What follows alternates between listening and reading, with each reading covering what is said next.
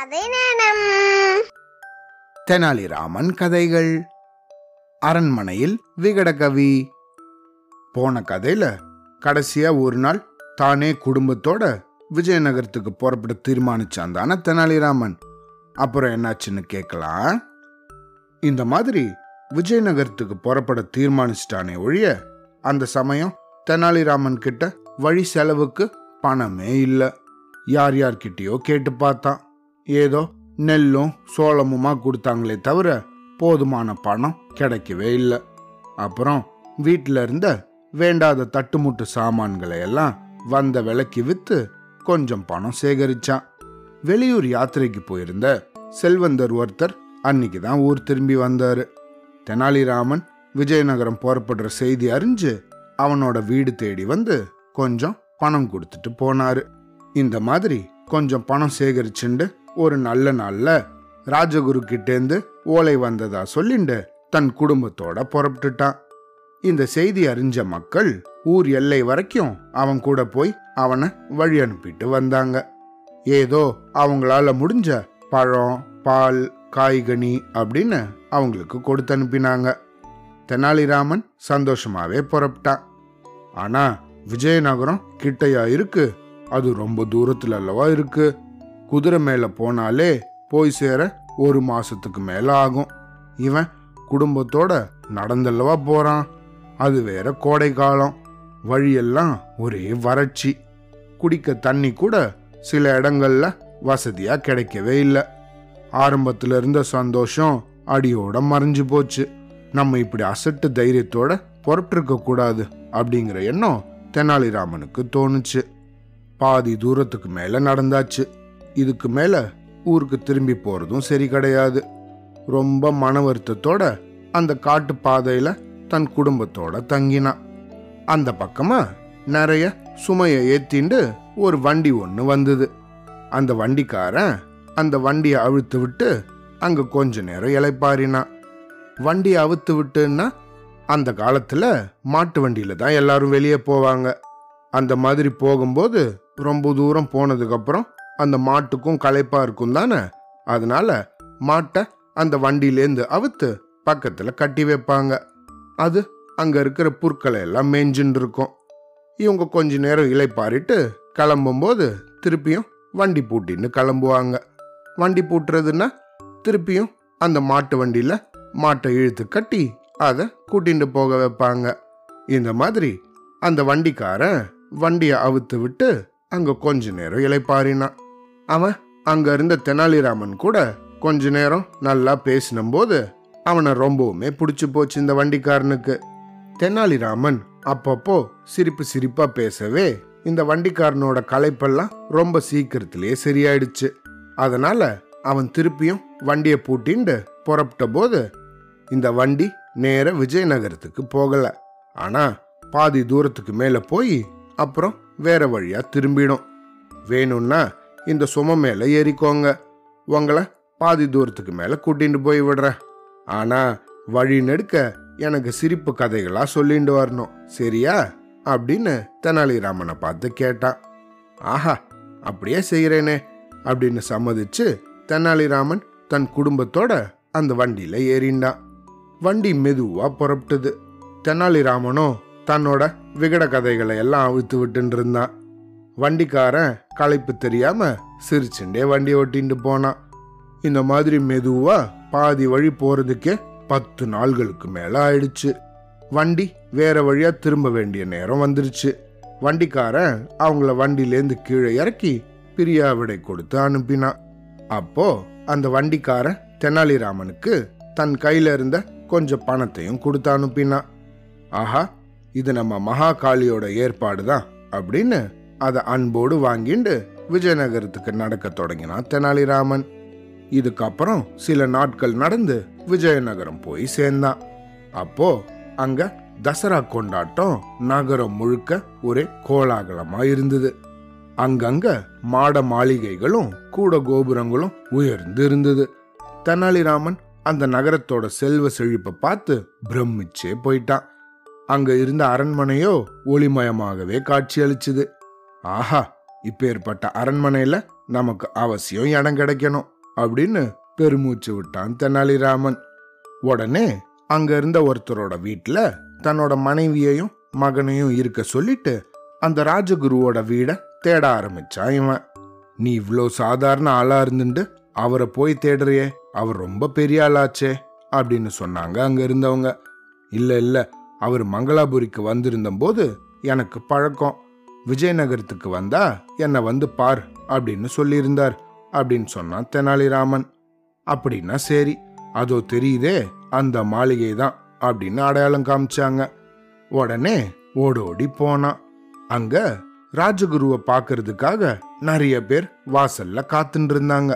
இருந்தாலும் அந்த வாயில் காப்போன் கிட்ட தன்னை பத்தி சொல்லி உடனே ராஜகுருவை பார்க்க விரும்புறதாக செய்தி சொல்லி அனுப்பினான். அந்த சேவகனும் உள்ள ஓடி போய் ராஜகுரு கிட்ட தெனாலிராமனை பத்தி சொன்னான். அந்த பேரை கேட்டதுதான் தாமதம். ராஜகுரு அப்படியே திடுக்கிட்டு போயிட்டாரு. என்னது இங்க நேர்லயே வந்து தொலைஞ்சிட்டானே அப்படின்னு முணுமுணுத்துண்டாரு. இருந்தாலும் எதுவும் தெரியாதது போல யார் அது தெனாலிராமனா?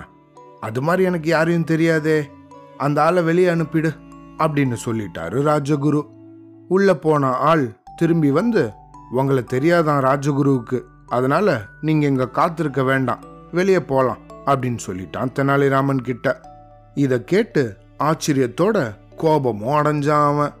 என்னது இது? இப்படி நடந்துட்டாரே இவரு. அரண்மனையில ராஜகுருவா இருப்பவர் மங்களகிரிக்கு வந்து நம்ம கிட்ட நேர்லையும் உரையாடினவர். நம்மள கூட்டின்னு வரத்துக்கு ஆள் அனுப்புறேன்னு சொன்ன இவரு இப்போ தெரியாதுன்னு சொல்லி நம்மள அனுப்புறாருன்னா அவரோட மனசுல ஏதோ ஒரு வஞ்சக எண்ணம் தான் இருக்கணும் அப்படின்னு நினச்சி ரொம்ப வருத்தப்பட்டான் தெனாலிராமன்.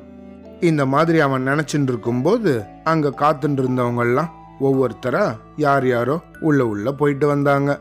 தெனாலிராமனுக்கு இந்த ராஜகுருவை சந்திக்காம வெளியேறதுக்கு மனசே இல்லை. அதனால டபால்னு அவரோட வீட்டுக்குள்ளேயே நுழைஞ்சிட்டான். சேவகன் அவனை பிடிக்கிறதுக்கு ஓடி போறதுக்குள்ள தெனாலிராமன் உள்ள இருந்த ராஜகுரு கிட்டேயே போயிட்டான். ஓ ராஜகுருவே என்னையா உங்களுக்கு தெரியாது? அப்படின்னு கோபமாவே கேட்டான். யாரது? எனக்கு தெரியலையே அப்படின்னு மனம் கூசாம போய் சொன்னார் ராஜகுரு. நீங்க மங்களகிரிக்கு வந்து தங்கி போது உங்களுக்கு நான் தானே பணிவிடையெல்லாம் செஞ்சேன். நீங்க சொன்ன வேலையெல்லாம் செஞ்சு கொடுத்தேனே. என்னை இங்க கூட்டிட்டு வர்றதுக்கு ஆள் அனுப்புறதா கூட சொல்லிட்டு வந்தீங்களே மறந்துட்டீங்களா? அப்படின்னு கோபமா கேட்டான். அப்படி எதுவும் சொல்லிட்டு வந்ததா எனக்கு ஞாபகம் இல்லையே. ஆளே தெரியலன்னா நான் எப்படி இந்த மாதிரிலாம் சொல்லியிருக்க முடியும்? அப்படின்னு எங்கெங்கேயோ பார்த்துட்டு பேசினாரு ராஜகுரு. இதை கேட்ட தெனாலிராமன் மனம் துடிதுடிச்சு போயிட்டான். அங்கே இருந்தவங்களோ இதை பார்த்து கேலியா சிரிச்சிட்டாங்க. அவனுக்கு ரொம்பவும் வெக்கமாயிடுச்சு. மகாகாளியே இது என்ன சோதனை? அப்படின்னு நினைச்சான். அதுக்குள்ள ஒரு சேவகன் அவனோட கழுத்துல கையை வச்சு வெளியே தள்ளிண்டு போய் விட்டுட்டான். மகாகாளியை நினைச்சு ரொம்ப மனசு கஷ்டப்பட்டான் தெனாலிராமன். அந்த நொடியிலேயே இனிமேலும் இங்க நம்ம இருக்கிறது தப்பு. தன் கையே தனக்கு உதவிங்கிற மாதிரி நம்மள நம்மளே தான் காப்பாத்திக்கணும் அப்படின்னு நினைச்சிட்டான் தெனாலிராமன். அடுத்த நாளே மனசை திடப்படுத்திண்டு அரண்மனை பக்கம் போனான். அரண்மனைக்குள்ள நிறைய கும்பல் கும்பலா கவிஞர்களும் கலைஞர்களும் போயின்னு இருந்தாங்க அவங்க கூட சேர்ந்து தானும் உள்ள பூந்துட்டான் தெனாலிராமன். அங்க அரசர் கிருஷ்ணதேவராயர் தர்பார்ல சிம்மாசனத்துல கம்பீரமா உக்காந்துருந்தார். அவரோட முகப்பொலிவிலேயே அவரோட பெருமையை தெரிஞ்சுட்டான் தெனாலிராமன். உள்ள போனவங்க எல்லாம் அங்க இருந்த அவங்கவுங்களோட இருக்கையில உக்காந்துட்டாங்க தெனாலிராமனும் ஒரு நல்ல இருக்கையை தேர்ந்தெடுத்து அதுல உக்காந்துட்டான் உடனே அரசரோட ஆணைப்படி தர்க்கம் தொடங்க ஆரம்பிச்சது. உலக வியாபாரத்தை பத்தி ஒருத்தர் பேச ஆரம்பிச்சாரு. இந்த உலகமே மாயை. இதுல நம்ம பார்க்கறது கேட்கறது ஏன் சுவைக்கிறது கூட போய். நம்ம அந்த மாதிரி நடக்கிறதாக நினைச்சுக்கிறோமே ஒழிய உண்மையில நடக்கிறது எல்லாம் போய் தான். ஒரு விதம் மாயை அப்படின்னு சொல்லிட்டு இருந்தாரு ஒருத்தர். அங்க இருந்த எல்லாரும் இதை கேட்டு ரொம்ப வியப்படைஞ்சாங்க. மன்னனோட முகச்சாயல் கூட மாறிச்சு. உலகம் மாயையா இருக்கலாம். ஆனா மற்றவையெல்லாம் பொய்ன்னு சொல்றது எப்படி? அப்படின்னு அங்க இருந்தவங்க எல்லாம் நினைச்சாங்க. ஆனா அதை மறுத்து கேட்கறதுக்கு யாரும் எழுந்துக்கல. அப்படியே சுத்தி முத்தி பார்த்தாரு மன்னர். கம்பீரமா உக்காந்துருந்த ராஜகுருவையும் திரும்பி பார்த்தாரு. ஆனா அவரோ லேசா தலை குனிஞ்சா மாதிரி உக்காண்டிருந்தாரு. ஆனா அங்க இருந்த தெனாலிராமன் வெடுக்குன்னு எழுந்து நின்னான். அப்படி சொன்னவங்களோட வாயை மூடணும் அப்படின்னு அவன் துடியா துடிச்சான். தர்பார்ல உக்காந்துருந்த எல்லாரோட பார்வையும் தெனாலிராமன் மேல விழுந்தது. யார் இது? புதுசா இருக்காரே? வெளியூர்காரரா இருப்பாரோ? அப்படின்னு எல்லாம் நினைச்சாங்க. ராஜகுருவும் தெனாலிராமன் எழுந்து நின்னதை கவனிச்சாரு. அடப்பாவி இவன் எங்க இங்க வந்தான்? அப்படின்னு தனக்குள்ள ஆச்சரியத்தோட கொஞ்சம் பீதியும் அடைஞ்சாரு. எழுந்து நின்ன தெனாலிராமன் முதல்ல பேசினவரை பார்த்து கம்பீரமா பேச ஆரம்பிச்சான். ஓஹோ அப்படின்னா நம்ம சாப்பிட்றதுக்கும் சாப்பிட்றது போல நினச்சிக்கிறதுக்கும் வித்தியாசம் கிடையாதா? அப்படின்னு கேட்டான் அவன். "ம்ஹும், கிடையாது அப்படின்னாரு அவரு.